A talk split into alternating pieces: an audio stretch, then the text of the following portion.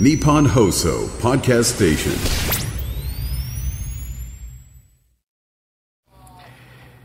11月9日木曜日時刻は午後3時半を回りました FM93 AM1242 日本放送ラジオでお聞きの皆さんこんにちは辛坊治郎ですパソコン、スマートフォンを使ってラジコでお聞きの皆さん、そしてポッドキャストでお聞きの皆さん、こんにちは。日本放送の増山さやかです。そして木曜日は、こんにちは。日本放送、飯田浩二です。辛坊治郎ズームそこまで言うか。この番組は月曜日から木曜日まで辛坊さんが無邪気な視点で今一番気になる話題を忖度なく語るニュース解説番組です。今日は辛坊さん大阪からです。素晴らしいお天気です気温24度ぐらいですかねそうなんだ結構高いです50%快晴です東京はどうですか？えー今、有楽町日本屋上の温度計19.7度、湿度52%。まあ明るいんですけど、もうちょっと日が傾いてきたなっていうね。り始めてるまあうん。快適な気候ですよね、そうですそうですね。えー今日までは。昨日から一応暦の上では立冬ということで冬になりましたけど、まあ冬って感じじゃないですね。うんって感じじゃないですね。えーてなことでございましてなんかあの冒頭の怒鳴りという挨拶部分を、えー大阪から聞いていたら飯田君、はい。声が明るいですね。なんかいいことありました？おー、まあ先週から今週にかけてっていうとね、いや、大阪も大盛り上がりじゃないですか、我がタイガースが。まだその余韻が。我がタイガースってタイガースはいつからあなたのものになったのよ いやいや、いやこうやって勝手に盛り上がれるっていうのがね。いやなんかね今日こうこう半日こっちにいただけでストレス溜まりまくりで困ってるんですよ。どうしこれがあたんですか？の読売テレビの道浦俊彦アナウンサーなら切れまくって今頃ですね。いや、いろいろえー刑事事件に発展してるんじゃないかと思うぐらいいやいやいや。道浦さんもらい事故じゃないですか。ストレスなことがいっぱいありましてね。まあ、極めてプライベートな話なんだけれども、だけど、もしかすると同じような目に遭ってる人たちは、声を上げられずにいるんじゃないかなと思ったりするんですよね、世代的なものもあるんですけどね、今も、あれですか、飯田君とかはあのはいはい銀行、えー窓口行ったりすることありませんか、インターネット取引ですか、ほとんどは。ああ、最近そうですね、窓口行くことって本当に少なくなりましたね。ほぼないですまあ。支店も減ってるし、窓口も減ってるからね。確かに。ね、減ってますね。だけど、はい。うん多分インターネットバンキングでできるっていうか、やる方法はあると思うんだけども、税務署からですね、税金の支払い通知が来たんですよ。で、振込用紙がついてるもんですから、はいはい。なんか、これはやっぱり振込用紙ついてるから銀行行かなきゃいけないのかなとか思うわけですね。だから、インターネットバンキングで振り込む方法があるのかどうなのかわかんないんですが、で、今日は朝から、4件銀行の振り込みに行きましたとさ、その4件もちょっと事情をお話しすると非常に複雑なんですが、私ですね、ちょっとした小さな法人を持っておりまして、はい。法人税、あの日本の、ねえー企業の6割は法人税払ってないって言うじゃないですか、うちはですね、真面目なことに相当な額の法人税を毎年払ってるわけですよ。お本当に表彰状欲しいわ、俺。表彰状欲しい？それは国民の義務だから当然ですよね。で、法人税の支払い通知が4通来たんです。で、4通まとめて今日もう午前中に払いに行こうと。で、大阪にいる時しかできませんから、地元の金融機関に行ってですね、えー法人のクレジットカードっていうかキャッシュカードみたいなやつで口座から振り込もうとしたんです。で、1通目、2通目順調に振り込めたんですが、はい3通目で引っかかったんですよ。ほう。だからお客、あのー今、窓口がないんですね、もうね、そもそもねう。で、公金の振込口座っていうのはなんか機械でやらなきゃいけないんだけど、その機械が非常に面倒くさくてですね、はい。えー必ず横にお姉さんが立ってるわけですよ。で、お姉さんが、えー次あれしろとかこれしろとか、手取り足取り教えてくれるのはいいんだけど、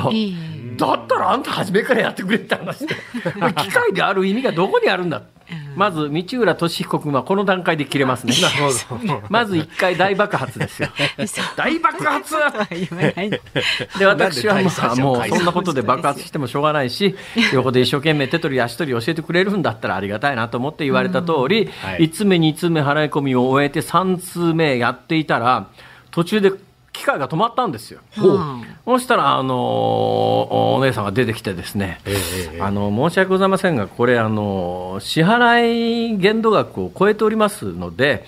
えーここであのカードでのあの振り込みはできませんと。いや、あのさ、口座に残高はちゃんとあるわけですよ。ね？それでまあ、それ支払い限度額がカードにあるのは、カード取引だと支払い限度額があるのは知ってるけれども、ええでも税金だから、はい。振り込み詐欺はありえないわけですよ。ありえないで向こうから税務署から送ってきている振り込み用紙に従って、それを機械に読み込ませながら振り込んでるわけだから、振り込み詐欺はありえないし、自分の金はあるわけだし、税金の振り込みだし、いや、これ、あの振り込み限度超えてます。えーえー？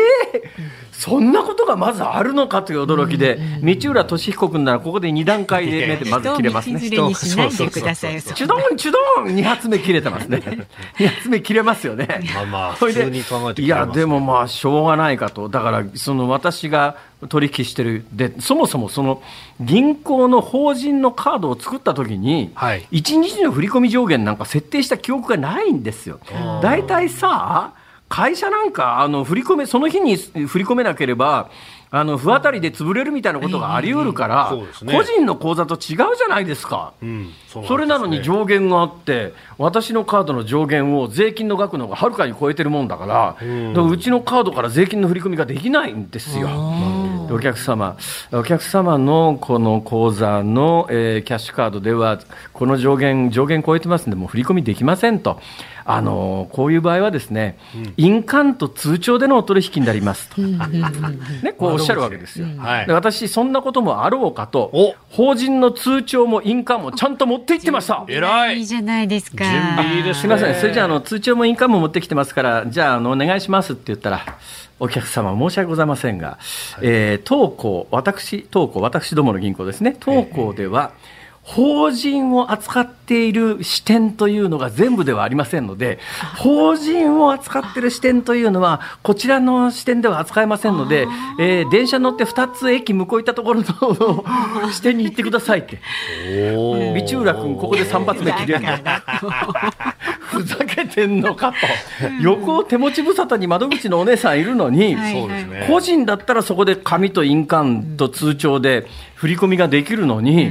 法人人だということでいうと、その視点は法人を扱っていないので、法人扱ってる視点は大阪府内ではこの視点とこの視点とこの視点ぐらいしかありませんから、そのどれかに行ってください。最寄りの支店まで、電車乗って行ったがや。あ、いた行きましたかそうなんじゃないですか。そこで、道浦君だったらもう3回目の噴火でですね ええ、多分警察が駆けつけてると思いますよ。そんなことはなでさらないもし重機でも持ってる発砲してると思いますよ。いやますよ穏やめなさい、そういうこと言うのは。そうですね。直近事最件だっの近ちょったと、最近その手の事件が相次いでおりますから、えー今のは不穏当な比喩でした。すいません。えーえーお詫びして撤回をさせていただきます。はい大変失礼をいたしました。道浦君なら絶対発砲してると思うんだよだからやめなさいってんの、本当に。これねえな。3回、三回切れるところを全部奥歯を食いしばって乗り越えて、分かりましたと、で、はい。でまあ、ここで揉めてもね、すごいすすまなさそうに向こうも言うわけですよ。まあそうですよまね。あ確かにこのお姉さんのせいじゃないよな、別に支店で法人扱える支店と扱えない支店と作ったのはこのお姉さんのせいじゃないし、うん。私のキャッシュカードに限度額があって税金払い込めないでいるのも別にこのお姉さんのせいじゃないから、ここで切れたところで問題は解決しないし、時間を食うばっかりだと思ったんで、はい、わかりましたって言って、引き下がって、えー電車乗ったはいいけれどもや。はい。腹渡煮えくり返ってたな。道浦君みたいにその場で発散ができりゃいいけども、私のように、はい、わかりましたって言って、店出ちゃった人間は、もうなんかお腹の中にもやもやしたものがいっぱいになっては、わかりますけど。たまりかねて、はいこれ兼ねて、大盛りのカレー食っちゃいまして、食欲で発す散。ごい胸焼けしてですね、本当にストレスたまるたまる、たまるたまる。なんとかしてくれ。え、結局納付できたんですか？ああのー隣の隣の隣の駅まで行って、偉いえー窓口、法人窓口に行って、ほんでまたそもそも法人のそこの支店って1階建て、2階建て、3階建てになってるんですよ。で、1階の案内見たら、法人窓口3階なんです。なるほど。法人の窓口3階だから、エレベーター乗ったんですよ。で、3階に上がって、はい。さあ、法人の窓口行こうと思ったら、さらにもう一つ扉があって、扉の外に電話が置いてあってええまず担当のどこに用があるかを、それで電話してくれって書いてあるわけだよ。ふざけんなどこに電話したらいいかなんか分かんないわけねえだろ。道浦君ならここで4回目の大爆発を起こしてます。目の前のドアを蹴破ってますから。ここで間違いなくね、ええ。バットで窓ガラスぶち破ってね。しないです警しない察警官駆けつける騒ぎになってると思い面ますよ。白いこと言ってるようですけどしませんからちょっとそれは。完全にもう何度ももらい事故にあってそうですよそうですよ。いや、本当に西村さん申し訳ないです結局のところどうしようもなくなってですね。だってどこに電話したらいいか分かんないんだもん。そうですねだけどドアがロックされて開かないしさ。ええどうしたらいいんだよと思ってしょうがないから、1階階段駆け下りて2階に行ったら、2階にあの受付のお姉さんがいたんで、すみません、カクカクしかじかこういうわけで来たんだけども、法人の窓口のところが入り口ロックされて入れないんだっていう説明をしたら、はいそこでようやく、あ、分かりましたっていうことになって、え通帳と印鑑をお持ちですかって言うから持ってます、振り込み用紙ありますか、全部ありますって意識揃えて出したら、そこからは、まあ、あの比較的スムーズでしたけれども、多分もうここまで行くまでに道力なら4回大爆発ですからね。もう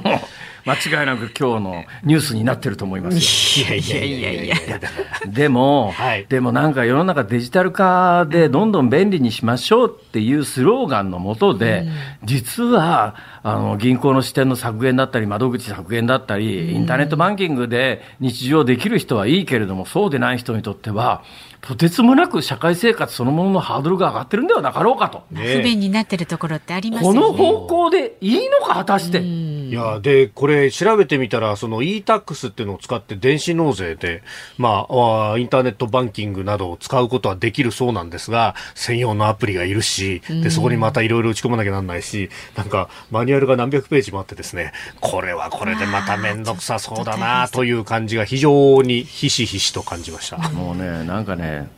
本当、大丈夫か、岸田政権は。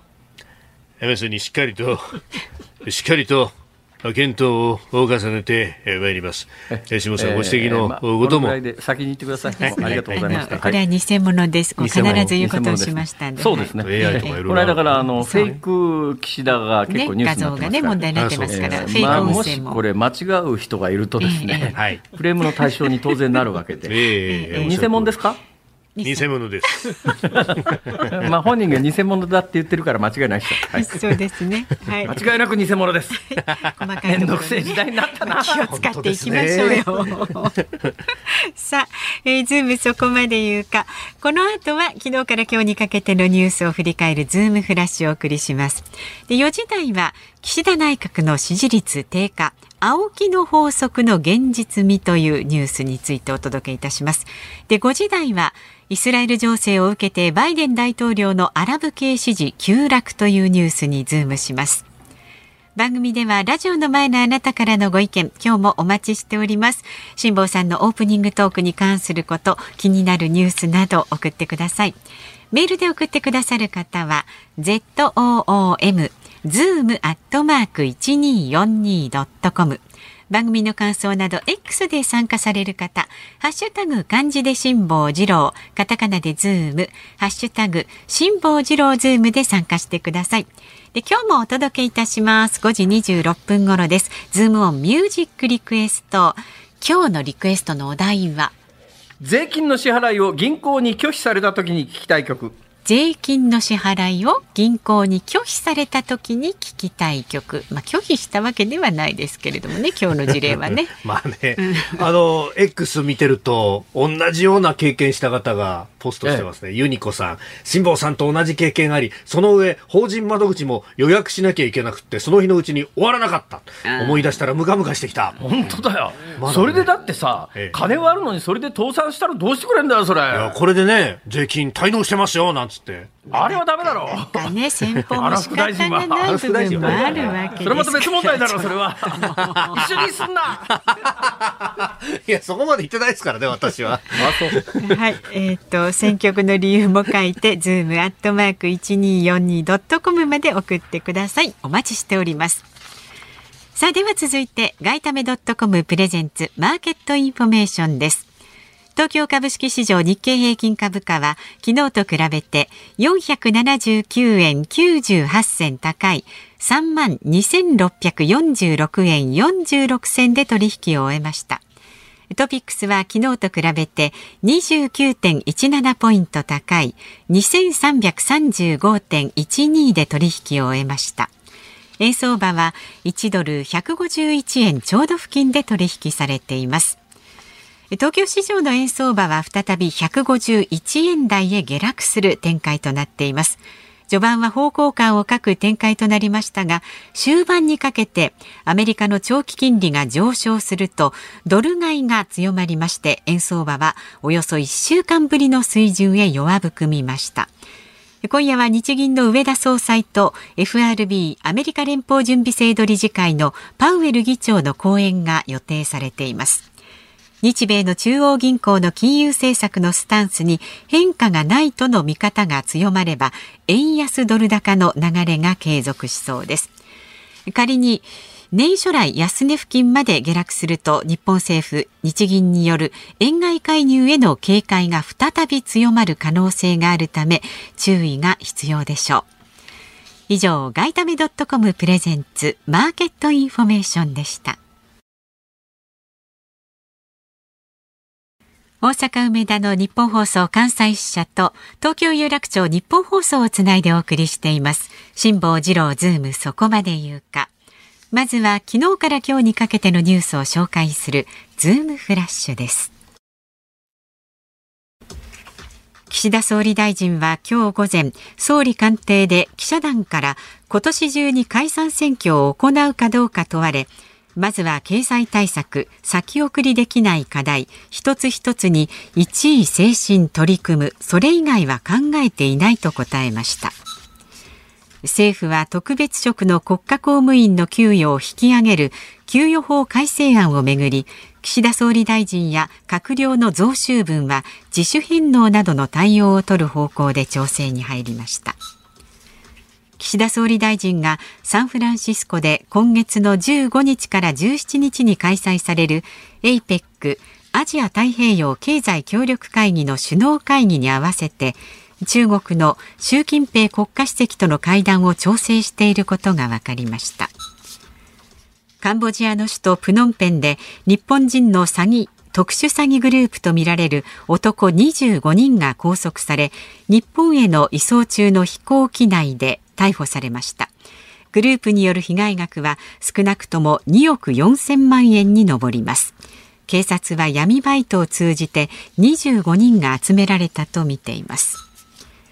自動車大手ゼネラルモーターズの傘下で無人タクシー事業を手掛ける GM クルーズは不具合が見つかった自動運転システムを搭載した車両を回収すると発表しました。今月カリフォルニア州で歩行者が絡む事故を起こしたことを受けての措置です。ニューヨーク・タイムズのデジタルと紙媒体を合わせた有料購読者数が今年の9月末時点で1000万人の大台を突破しました。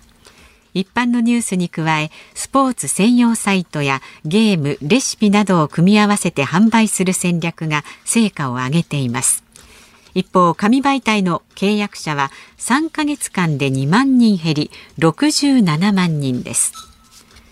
開業が難航しているリニア中央新幹線について神奈川、山梨、長野、岐阜の県知事は今月6日岸田総理大臣と面会し開業時期の見通しをはっきりさせるよう求めました。岸田総理は我々も努力をしていきたいと述べました。まあ最終項目はいわゆる飯田君忖度ネタなのではありますが、やっぱりリニア中央新幹線どうなるかって、これは大問題だよね。はい、で神奈川、山梨、長野、岐阜の県知事が今月6日、えー、総理大臣と面会して、いつ開業するのかと、政府として見通しをって言ったら、岸田総理は、我々も努力していきたい、どうぞ。我々もしっかりと努力をしていきたいと思っております。これ、本人がそう言ってる場合に、いちいちこれは偽物ですっていう必要があるのかな？私もね、今ちょっと戸惑ったんですよね、そうですよね。言ってることそのまま、言ってることはね、そのままですからね。ね、努力はしていきたい、はい、努力はしていきたいけれども、はい、これ、要するに今、この神奈川、山梨、長野、岐阜というと、うん、えー、欠けてるのが静岡県知事でありまして、はい、早い話が静岡県知事が、これはごねてるっていうと、まあ、本人に怒られちゃうのかもしれませんが、まあ、私の印象で言うとごねてるっていう感じなんですけど、それで着工が、えー、目処が立たない状況の中で、こういう時はあの総理大臣はなんとかできるわけですか、例えばね、はい、沖縄の基地建設に関して言うと、かなり政府が、あでもあれはそうか、一応、沖縄的には前の知事が一応あの認めたからっていうのが一つあるのかな？あまあ、前の前の知事になりますかね、中今。前の前の知事か、はい、前の前の知事の段階で建設認めて、あとはその微修正、微調整のところの、はい、まあ、許認可に関わる問題で、でね、今、まあ、裁判やってたりなんかするんですけどかつ事業主体があれあの場合は、まあ、日本政府ということになりますんで。これはどうなの、リニアは。基本的にはあの JR 東海という民間がやっているという建前になっているので、えー、まあ、政府的に言うと側面支援はできるけれども主体はあ違うのでと。ということは、それぞれの静岡以外の県知事が総理大臣に何とかしてくれと言いに行ったからといって、はい、総理の力で権限で解決できるものではないということですか？うん最終的には JR 東海と各都道府県の話になって、そして各都道府県の許認可というと、やはり知事の犯行が必要になってくるということということは、静岡県知事と、はいえー、読売テレビの道浦君との会談を設定すると、そういう話になるわけですね。どうしてそこで道浦さんが出てるんですか？何でも登場させていいってもんじゃないですからね、道浦さんのね、名誉もありますから、これもいろいろ。本当、いい加減訴えられますよ、辛坊、さん。そうなんだ。どうもね、彼本人は聞いてないらしいんだけどさ、はい、彼の友達が聞いてるケースが結構あるらしくて、時々なんかね、メールが来るんだよ。なんかまた今日もオンエアで悪口言ってたそうですね、とかっていうメールがね。あ の 番組終わった瞬間に来てたりなんかして、お前聞いてねえくせに文句言うなよみたいな。いやいやいやいやいや論点がずれてます。論点がずれてます。完全に論点がずれてます。さて、どうしましょう、静岡、リニア中央新幹線。いやもうでも政治になってきてしまってるのでまあ、うん、ただ国も全く無関係というわけではなくて、これお金はあの多少入れてる部分があるので、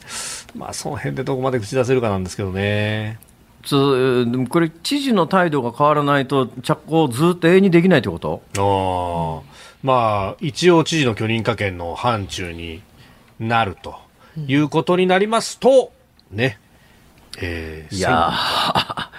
JR 東海も頭痛いね、これね。頭痛いですね。一つ前のニュースです。ニューヨークタイムズ。はい、えー、紙媒体とデジタルを合わせた購読者数が1000万の大台を突破しました。まあ、この講座何回もお話ししているように、あの、ニューヨークタイムズってもともとニューヨーク近郊のローカル紙だった。紙媒体の時はローカル紙だったんだけれども、デジタル化によって、英語ということを生かしながら、ただのローカル紙が全国媒体になったんで、ものすごくデジタルの購読者が増えていて、で、また儲かってるらしいですよ。はい。えー、っとですね、売上もなんか900億円突破、利益も5000万ドル突破だから、50億、そうですね、100億近く儲かってると。ただ、だけどね、英語圏だからみんな儲かってるかっていうと、やっぱりアメリカでも、はい、むしろニューヨークタイムズ一人勝ちで、えー、アメリカってもともとニューヨークタイムズですらローカル紙だったみたいで、各地方にローカル紙があったんですが、ニューヨーク・タイムズが逆に全国紙にデジタルでなっちゃったことで、はい、ローカルの新聞は今、アメリカでもとんでもないことになってるという。まあ、そのあたりの状況は日本とあんま変わらないかなっていう感じはいたします。はい、ズームフラッシュでした。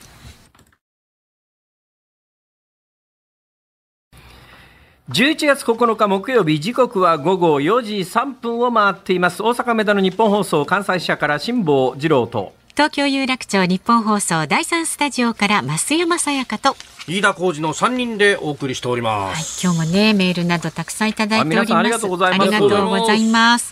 まずは東京都の35歳の女性カエルの子はカエルさんです。ほいほい。なんかねお礼のメールなんですねこれ。そうですか、え今年の7月頃ズームのおかげでキャセイパシフィックの香港行きのチケットが当たったとメールしたものです。あ、ね、言ってらしたんですねあな政府観光局のねキャンペーンかなんかでしたっけね。で辛坊、さんや飯田さんにお勧めしていただいたトラムに乗ったり朝粥を食べたりしてとても楽しくまた中国本土より明らかに治安が良くて驚いたりしました、まあ、そうですね、うん、えー、香港はいいとこですよ。ですよね。タイガーバームガーデンなくなっちゃいましたよなくなっちゃいましたね。はい、はい。さらに驚いたといえば物価の高さです。何もかもが日本のおよそ1.5倍から2倍くらいしました。ビール2杯と前菜盛り合わせで8000円弱する始末です。それはきついですね。結構ですね。コロナが明けて、うん、久しぶりの海外旅行でしたが日本円がこう弱いままでは海外旅行は気軽に行けないなと悲しい気持ちにな、ね、なんかあの為替っていうとこの番組でもそうですけれども対ドルをずっとお伝えしてますが、まあ、対ドルもアメリカの金利がもう打ち止めになりそうなのに、えー、円安が是正されずに、え。ー、今日あたりでも151円じゃないですか、だけど、世界の通貨とかえ円との為替を見てると、はい、ドルなんかましで、それ以外の通貨に対して円がだだ下がりになってますからね。いや今、まあ、香港ドル19円するんですね。あいやこれは確かに高いわ。いや、私言ってたもん、ね、10円しなかったじゃないかな。まあ、あの日本国内で稼いで日本国内で使ってるから大丈夫だっていう一説にはそういう言い方もちょっと前はされたんですけどもやっぱりここまであの身の回りに輸入品が溢れてくるといつまでもそんなこと言ってられませんからね,、まあ、国内物価が上がってくるのも時間の問題というかもうすでに上がり始めてますが。そんな中、国内からもいただいてますか？はい、いただいております。和歌山県紀の川市のハンヌンパンさん、42歳男性の方。なんだろう。今日は大阪で人間ドックを受けたついでに新世界でね、えー、真っ昼間から飲んできましたじゃあ人間ドックの結果は良かったんでしょうねということですかね 今日は新世界でもとても暑かったんですが日本人は誰も半袖で歩いていませんでした自分はパーカーを腰に巻いて半袖になりましたが他のみんなはよく頑張るなと思いました。新世界っていうとあの通天閣界隈ですね、うんうん、えー、おそらく今日真っ昼間からまあ大阪は真っ昼間から飲めるところはそんなに珍しくもないんですが新世界界隈だと確実に昼間から飲めますからね。いいで新世界界隈で真っ昼から飲むのに、まあ、おそらくさっきの香港の方と同じぐらいのメニューだったら1000円から2000円ぐらいで今まだね。そうですよね、はい、そう考えると香港の8000円はきついな。高いですよ。確かにな。新世界行ってみよう。まああの仕事が終わってからにしてください。そうですね。番組中に行っちゃうとね、行きかねない勢いですからね。一回ぐらいはなんだかんだ理由つけて行ったり行くんですけども、最近あんま行けてないな。この間ね、あのね、でもね、ちょっと、これはどうかな、言っていいかな、どうしまここまでモーションを起こして言わないのは気持ち悪いでしょうから、言いますけれどもね、あの新世界の片隅にですね、日本を代表する高級リゾートホテル運営会社がホテル作ったんですよ。あまあ、もう具体名を出してもいいんですが、なんちゃらリゾートですよ。はい、そのなんちゃらリゾートって、ホテルのランクが決まってましてね、ホテルの名前を見るだけで、そのなんちゃらリゾートの中でどのクラスに所属するホテルかっていうのが分かるんですが、はい、その新世界通天閣界隈に作られたホテルというのが、そこのリゾートホテルの中では、多分一番上級に属するぐらいのいいリゾートホテルなんですが、ここ、この間見に行ったんですよ。いい感じですよ、いい、いい、いい、あいやこういう感じになるんだと思っていいホテルなんだけれども、うんはい、あそこのホテルはちょっとね、えー、そこだけじゃなくて日本全国でやってるんですが、ええ、あの黒板が置いてあってですね、はい、えー、地元探訪ツアーみたいな。ものが催されるわけですね。はい。なのでまあそこのホテルに宿泊すると、えー、その黒板の日時に集合すると旗持って通天閣界隈連れてってくれるんですよ。えー、案内してくれると。えーでここで通天閣界隈の住民の皆さんのつぶやきだと思ってください。俺ら見せ物じゃねえんだ、こら。道浦君なら切れると思います。いや、だから、だから。その道浦君の名を借りて言いたい放題っていうのはね、その方式その板焦げやめてください、本当ですね。失礼しました。はい。ね、えー、まだまだご意見はお待ちしておりますので、はい、メールで送ってくださる方は zoom zoom アットマーク一二四二ドットコム感想などもねどんどん送ってください。X で参加される方、ハッシュタグ漢字で辛坊治郎、カタカナでズーム、ハッシュタグ辛坊治郎ズームでお待ちしております。今日の5時26分頃のズームオンミュージックリクエストのお題は税金の支払いを銀行に拒否された時に聞きたい曲です。選曲の理由も書いて送ってください。お待ちしております。辛坊さんが独自の視点でニュースを解説するズームオン。この時間解説するニュースはこちらです。内閣支持率低下、自民党内で囁かれる青木の法則の現実味。昨日の読売新聞によりますと岸田内閣の各世論調査の下落を受けて自民党内では青木幹雄元官房長官が唱えたとされる青木の法則が現実味を帯びてきたと囁かれております。参院のドンとも言われた青木幹雄さん、うん、それにしてもさ、はい、ちょっとマスコミの誘導もひどくないか？岸田さんに対してマスコミの誘導も。うん、というのがさ、はい、ここの2、3日話題になってるのが、ええ。総理大臣が46万円、それから大臣が年間に32万円、うん。給料増額とはこのタイミングで何事かと、えー、総理大臣給与増額法案をこのタイミングで提案する、うん、岸田総理は何を考えてんだっていう論調で、はい、結構、テレビのワイドショーなんかやるじゃないですか。やってますね。まあ、間違いじゃないけど、正しくもないのはさ、はい、別に総理大臣の給料を上げる法案じゃなくて、はい。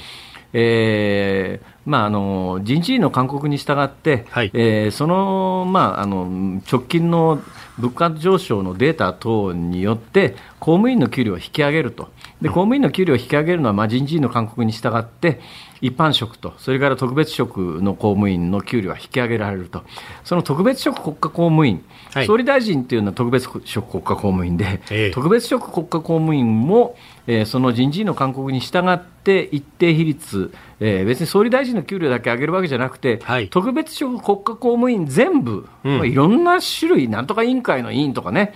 ものすごくたくさんいろいるわけだけど、はい、そういう人たちの給料を人事院の勧告に従って上げて、その中に総理大臣も入ってますっていう話で、別に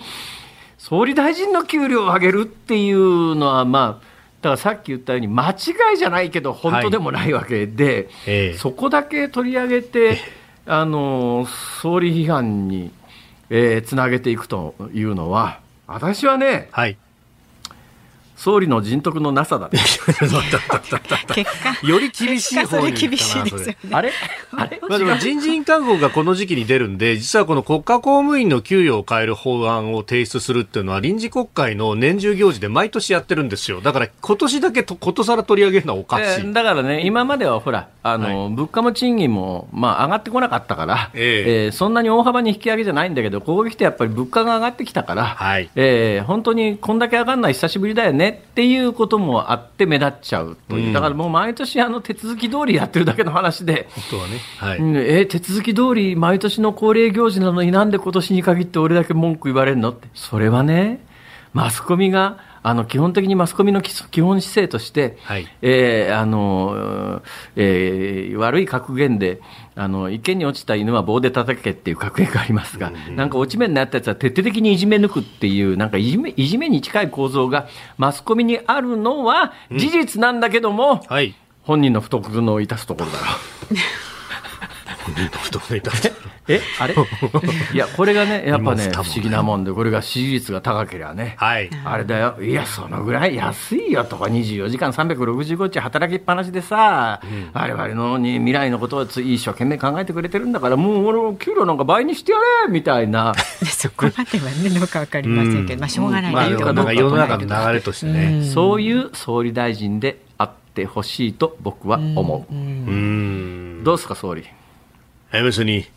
ご指摘の件も真摯に検討してまいります。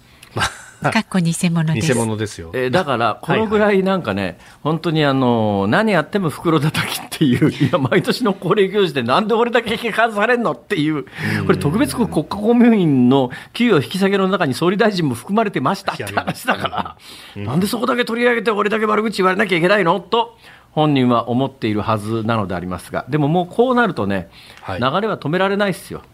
でコメンテーター、テレビのコメンテーターとかっていうのは、基本的に役割を求められますから、はい、やっぱりそれを振られると、そう言わざるを得ないわけですね、内心では別にさ、あのそれは特別職国家公務員の給与引き下げの中の、えー、総理大臣が入ってるだけの話で、別に総理大臣の給与引き上げ法案っていう言い方自体が、はいやっぱりあの明らかな世論誘導で極めて政治的な色合いの強い言い方だから、それはちょっと違うんじゃないのって、テレビのコメンテーターは絶対言わないからね。それじゃ仕事にならないから。仕事にならない。あもうとんでもない、この時期、総理大臣、こんな状況の中で、みんなの生活困ってるのに、総理大臣だけ給料上げるなんか、けしからんっていうのが仕事だから、ほら。誰の真似ですか？別にあのそうなるとや、そうなるとや、支持率が回復するなんてことは、まあ、考えられないわけだよ。で、えなんで支持率が下がっちゃったら、そのまま辞めてく、あのクビになっちゃう総理大臣が多いかというと、はい一遍下がった支持率というのは上げるのは、うん。もうあのーこれは、ね、一遍視聴率の落ちたテレビ番組の視聴率立て直すのがいかに難しいかって話を前にしたことがありますが、同じことで、下がった支持率を上げるというのは、一から何かをするよりよっぽど難しいんだよ。そうすると、手っ取り早い支持率回復方法としては、はい。顔を変えると。顔を変える。顔を変える。とりあえず、その新たに選ばれた顔がだね、はい。今の総理以上にひどいことをやり続けたとしても、支持率が下がってくるまでには時間が稼げるから、その時間の間に解散・総選挙をやっちまうっていうふうに当然考えるわな。で、今現状、岸田内閣の支持率が直近どうなっているかというと、はい。えーっと NHK と読売は30%台、えー FNN もそうかな、30%台をキープしてますが、朝日が29%、毎日が25%、日経が33、あ日経も30 3割ちょっと超えてます、33%、共同通信28%、G 通信が26.3%。軒並み20%台まで落ちましたと。で、青木の法則というのは、はい。まあ、あの、飯田君詳しいようにですね、ええ。えーその時の内閣支持率プラス自民党の支持率、支持率を足して、政党支持率を足して、50%を切ってくると、もうちょっとその内閣の寿命は尽きちゃうよねっていう、そういうニュアンスの話なんですが、自民党支持率がどうなっているかというと、これが今までは大体自民党支持率って4割前後は、どの世論調査でも安定してあったやつが、ここへ来てだいぶ下がり始めて、はい。えー読売で30、朝日が26、毎日が23、日経で32、時事通信に至っては21ということで、時事通信はあの内閣支持率も低いから、な時事通信の世論調査を信じるなら、自民党支持率21%と内閣支持率26.3%を足して、はい。4え？47.3。47.3%ですね、5割を切ってしまいました、えー毎日新聞も25と23足すと48ですから、いくつかの世論調査では、3割あご足して5割を下回るという水準になり始めてます。うん。まあ、そうなると、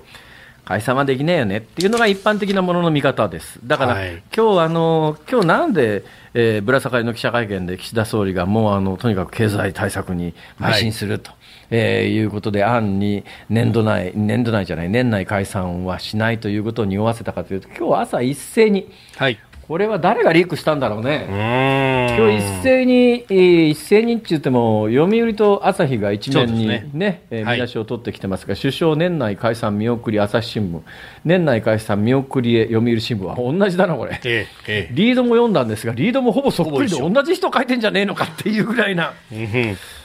ーク元は一つだなと、はい同じような言い回しでリークしてるよねっていう感じなんですが、い飯田君、はい。誰リークしたの？いや、いや、待って待って待って、わかんないですよ。わかんないですよ、政府総関係理、総理者とか、。総理、えい意図的でしょ、このリークは。え報道各社の皆さんが、えその取材の力で、さまざまな記事を書くことはあ承知をしておりますが、解散に関しては常々え申し上げている通り、え念頭にはないということであります。なんかおっしゃりそうなことを言うから誤解を招く もっと嘘っぽいことを思い切って言うとかね。そう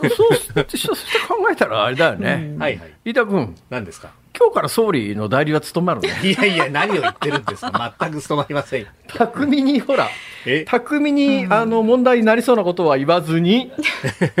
言葉を選びながら、もちろん。当たり障りのないところで、はい。えー言葉を日本語を紡いでいくという技は素晴らしいと思うよ。これ、これこそ政治家の技だよね。これ、俺はアナウンサーとして褒められてるのかどうなのかというと。褒めてますよ。褒めてます。えー歴代総理大臣が辞めたときにどのぐらいの、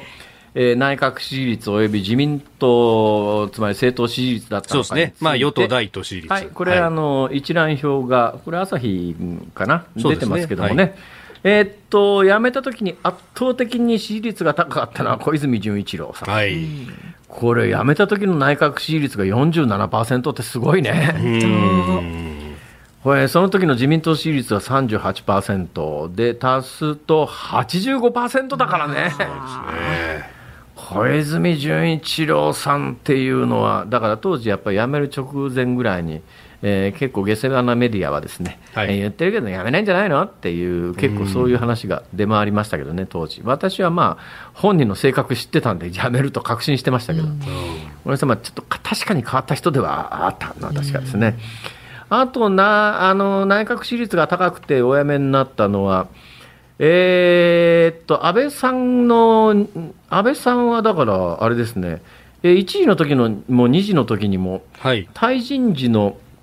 内閣支持率がともに33%。うん。朝日に。えーで自民党支持率が、ん特にあの2回目の辞めた時が、自民党支持率が30%で、足して63%ですから、はい全然まだあの危険水準ではなかったという状況ですね、同じ例で言うと、菅さんもね、菅さんも結構人気がある中で辞めた感じがししました、突然辞めちゃったんでしょ、これ、私、あの太平洋横断してて、帰ってきたら、えななんで辞めちゃうの？って感じだったんで、すごい意外だったんですけども。えー特にあの菅政権に関しては、私が太平洋横断に行ってる間に、するすると支持率が下がったそうですが、ええ。実際に太平洋横断行って、て5ヶ月ブラン、完全にブランクがあって、日本に帰ってきた、えーその感覚から見るとですね、はい。5ヶ月前、日本を出港する2021年の春の段階では、日本のワクチン接種率なんかほとんどなかった、ゼロに限りなく等しかったんですよ。はい。ところが5ヶ月後に、え日本に帰ってきたら、高齢者を中心に1回目のワクチン接種がみんな終わってて、ん。いやこの短期間によくできたな、これはっていうのが、ん。間ブランクあると、いろんなものが逆に見えてくることで、これ、菅政権すごいじゃんっていうのが、ん。正直な私、イメージだったんだけれども、一日100万でも支持率が、なんかその間にとんでもなく下がってて、え、何があったの？まあ、オリンピック等々の問題があったかもしれないですけどね、ちょうどその時、オリンピックのタイミングでしたが、まあいずれにせよ、そんだけ下がったと言言われていながら、菅さんが突然辞めた時の支持率が内閣支持率30%、えー当時の自民党支持率が37%ですから、合わせて67%ありましたから、うん。だからかなり余力余力を残して、えー岸田政権に受け継いだ感じですね。はい。低かった代表格は2つありましてね。ほまあ、3つと言うべきかな、2つかな。えー内閣支持率が記憶に残る限り私、最低だと思ったのは、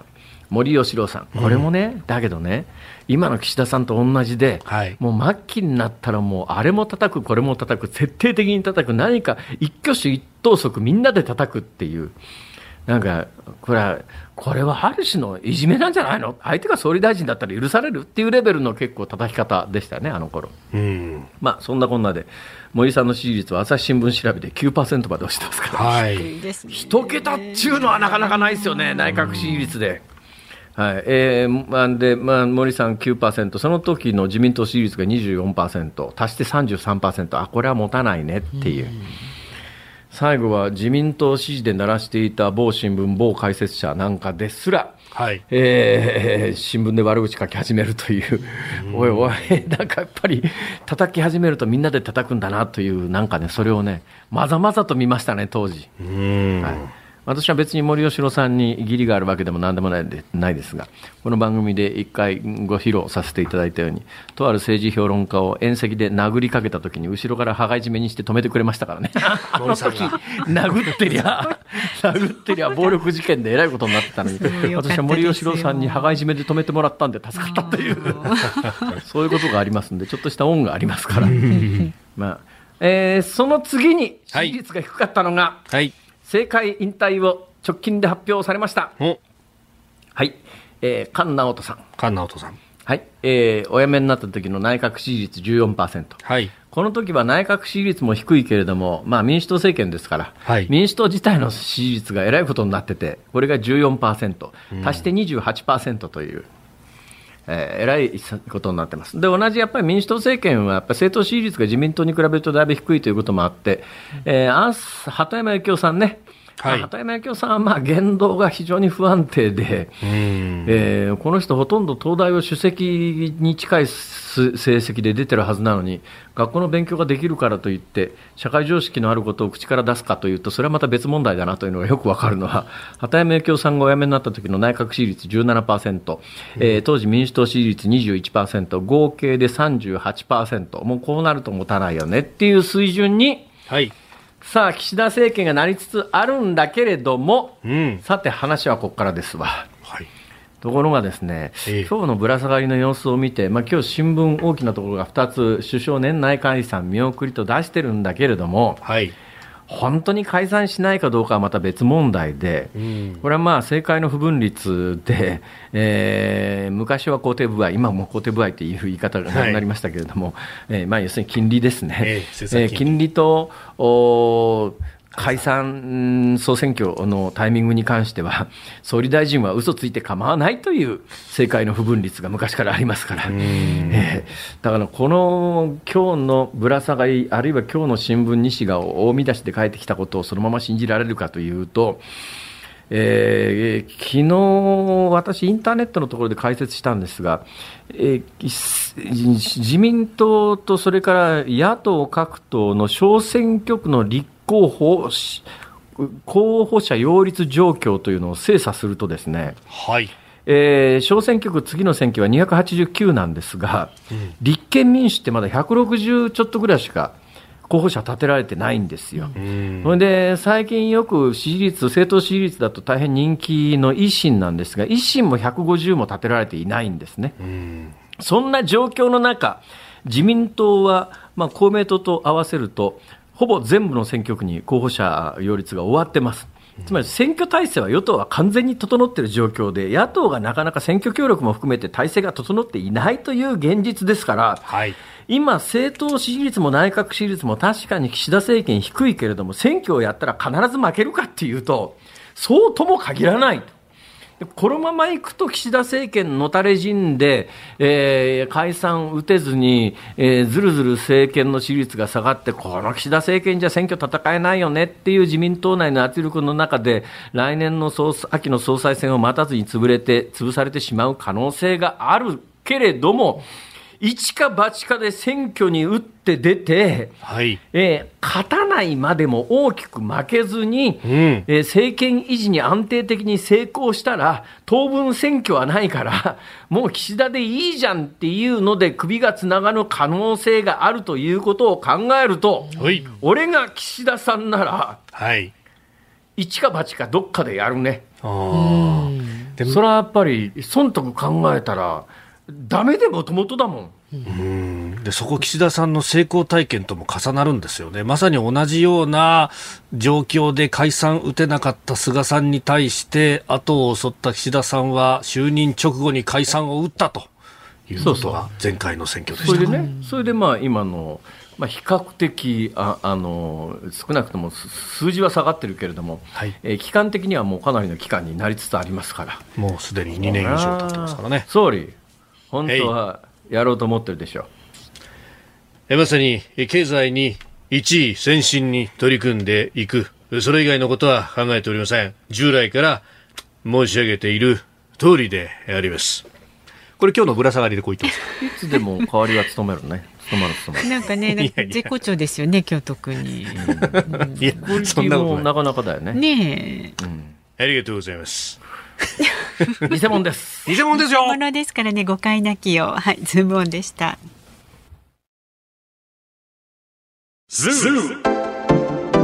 ニッポン放送辛坊治郎ズームそこまで言うかをポッドキャスト YouTube でお聞きのあなた増山さやかです飯田浩二ですお聞きの内容は配信用に編集したものです辛坊治郎ズームそこまで言うかは月曜日から木曜日午後3時半から生放送でお送りしています。ラジオの FM93 AM1242 に加えてラジコでもお聞きいただけますよ。ラジオラジコでは配信版では聞けない。あんなことやこんなことがいっぱい。さらにリポーターがあなたの街にお邪魔する中継企画やえ辛坊さんが夕刊フジの記事を解説する夕刊フジそこまでズーム。えそして生放送でしか参加できないリスナー参加コーナー。ズームオンミュージックリクエストなど盛りだくさん。ぜひラジオラジコでも辛坊治郎ズームそこまで言うかをお楽しみになってください11月9日木曜日時刻は午後5時を回りました。こんばんは辛坊治郎です。こんばんはニッポン放送の増山さやかです。こんばんはニッポン放送の飯田浩二です。時刻は5時を過ぎました。ズームミュージックリクエストをご紹介してまいります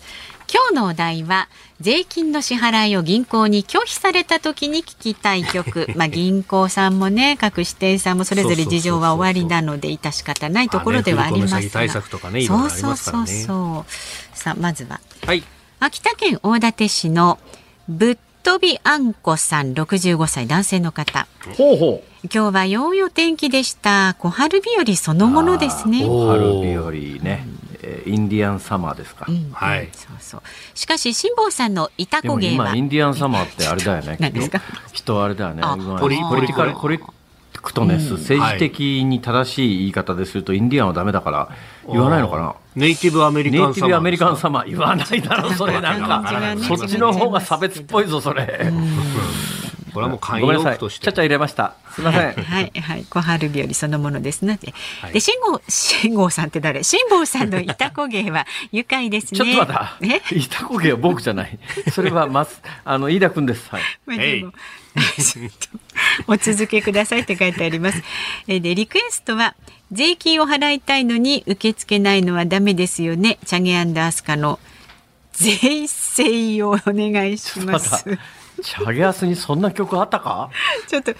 税制、制イエス。ええちょっとこれは。遠いじゃないか。えーそれから、上尾市にお住まい44歳のラジオネーム小日正さんは、はいはい。はい。エレファントカシマシさんの俺たちの明日お願いします。おお歌詞に頑張ぞうぜとあります。さあ頑張ぞうぜですか？違う。違う。違う。だいぶ違うと思うぞ。頑張ろう。少なくとも違うということだけはわかるぞ。違うということだけはわかる。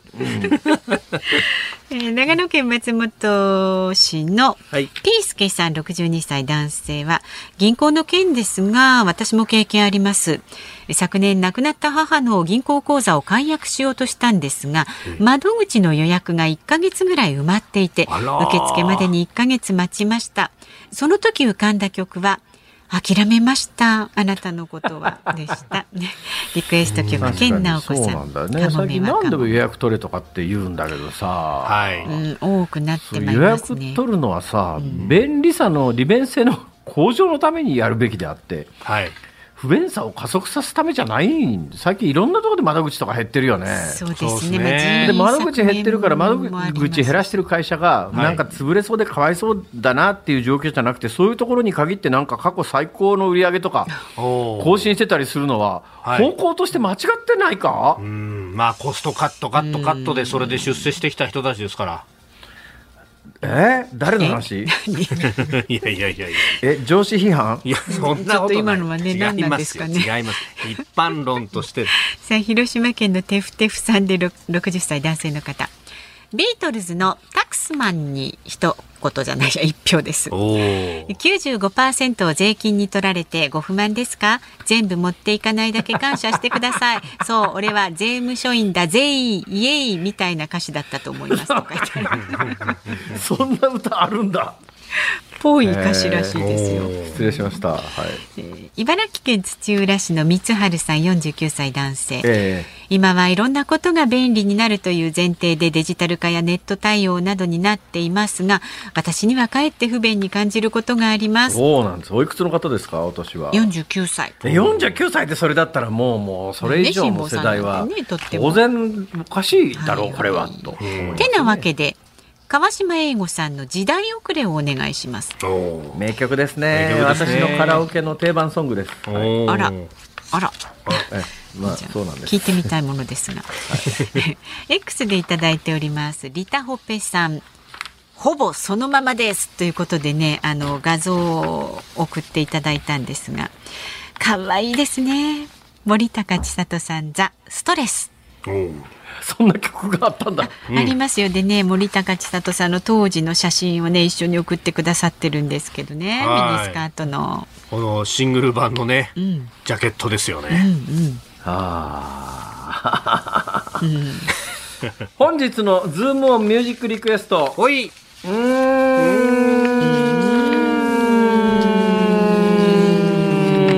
ん。健直子。お、カモメはカモメえー、じゃなくてね、えー、エレファントカシマシ、お、俺たちの明日。はい。明税、ね日、どっち？どっちだろうね。ままあ、どっち確認します。はい、お願いします。エンディングでしっかりとお届けいたしますんで、はい、お聞きになってください。番組ではラジオの前のあなたからのご意見24時間お待ちしております。辛坊さんへの質問、ニュースに関すること、普段の生活で感じる疑問なども送ってください。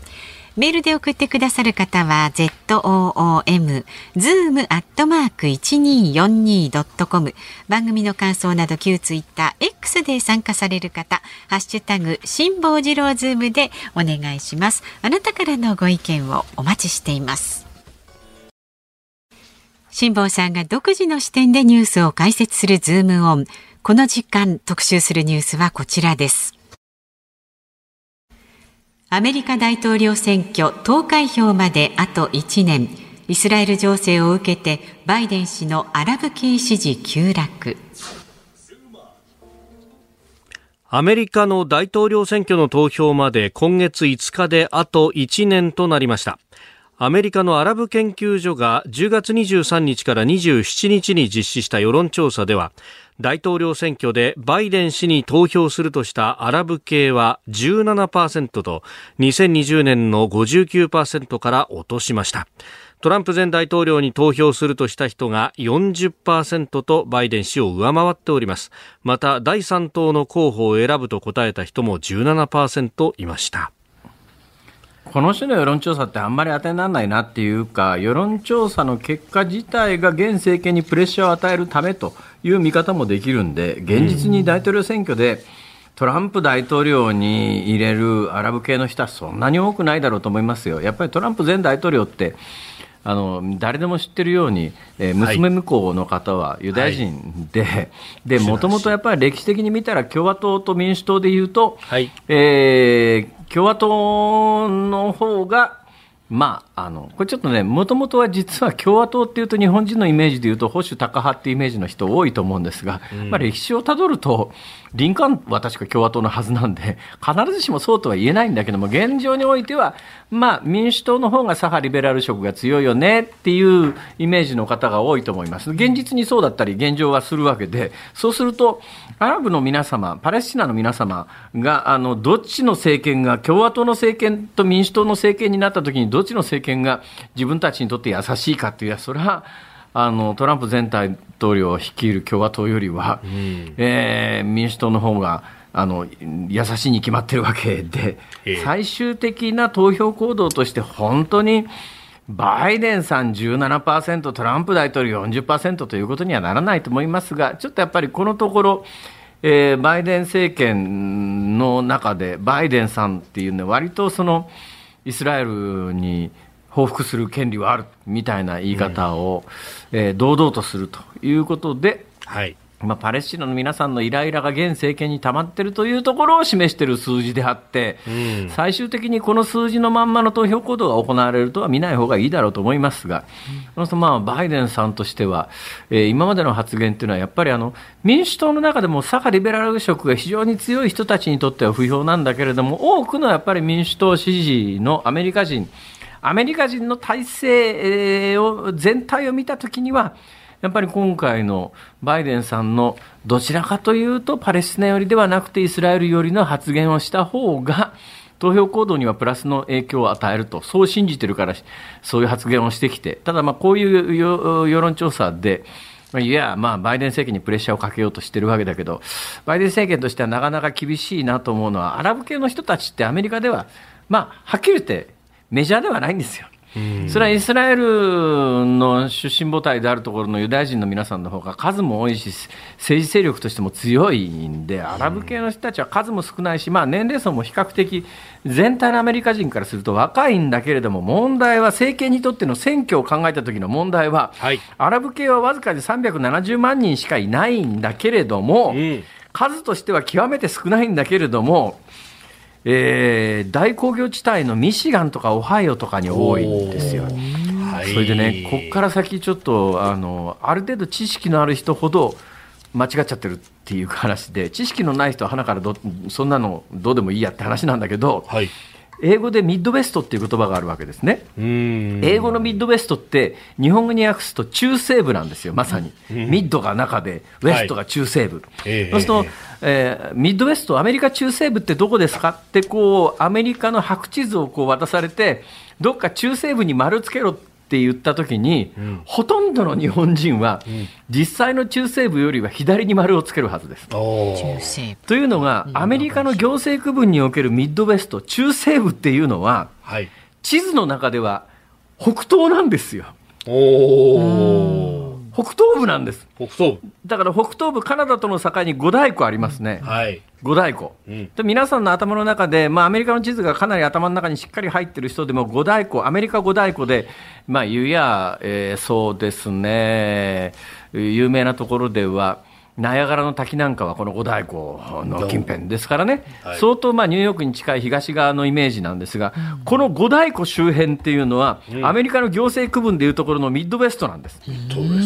ね、でここ人口多いんです。なんでみそこをミッドウェストっていうかっていうと、アメリカってもともとアメリカの東海岸から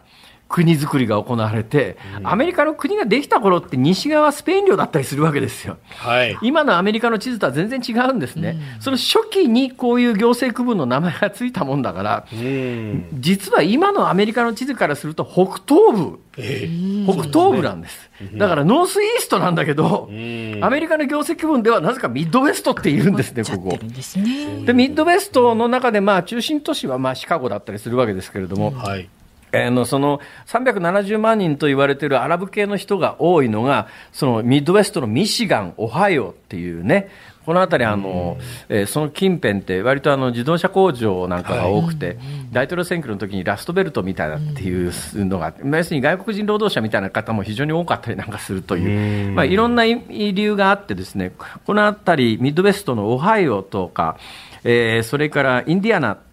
まあ、ミシガンとかっていうあたり、はいえー非常にいや中近東の人多いんだけれども、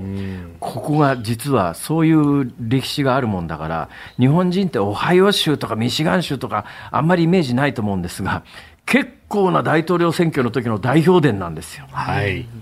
ね、代表伝なんですよ。オハイオ州って選挙人18人ですよ。おこれはあの、ペンシルベニアに次いで多かったりなんかするんで、アメリカの中で大統領選挙やるときに、このオハイオの18人ってすごく大きいわけですね。ミシガンが16人か。だから両方合わせると30何人なわけで、ご存知のようにアメリカ大統領選挙って一部の州は違いますが、ほとんどの州ははいトップ総取りなんですよ。ええ一票でも多い候補の陣営が、その州の選挙人を全部確保するわけです。うん。そうすると、えー確かにアラブ系の人は370万人と少ないんだけれども、はいえーその人たちが固まっているオハイオ州とかミシガン州とかっていうの大統領選挙の最後の時に、えーそこの何秒かで大統領選挙の結果が決まるっていう、ものすごくデリケートなところに、はい。アラブ系の人が集結してるんで、今回みたいな世論調査を逆に出すことによって、現政権にプレッシャーをかけて、まあ、どちらかというと、イスラエル寄りという、えーあの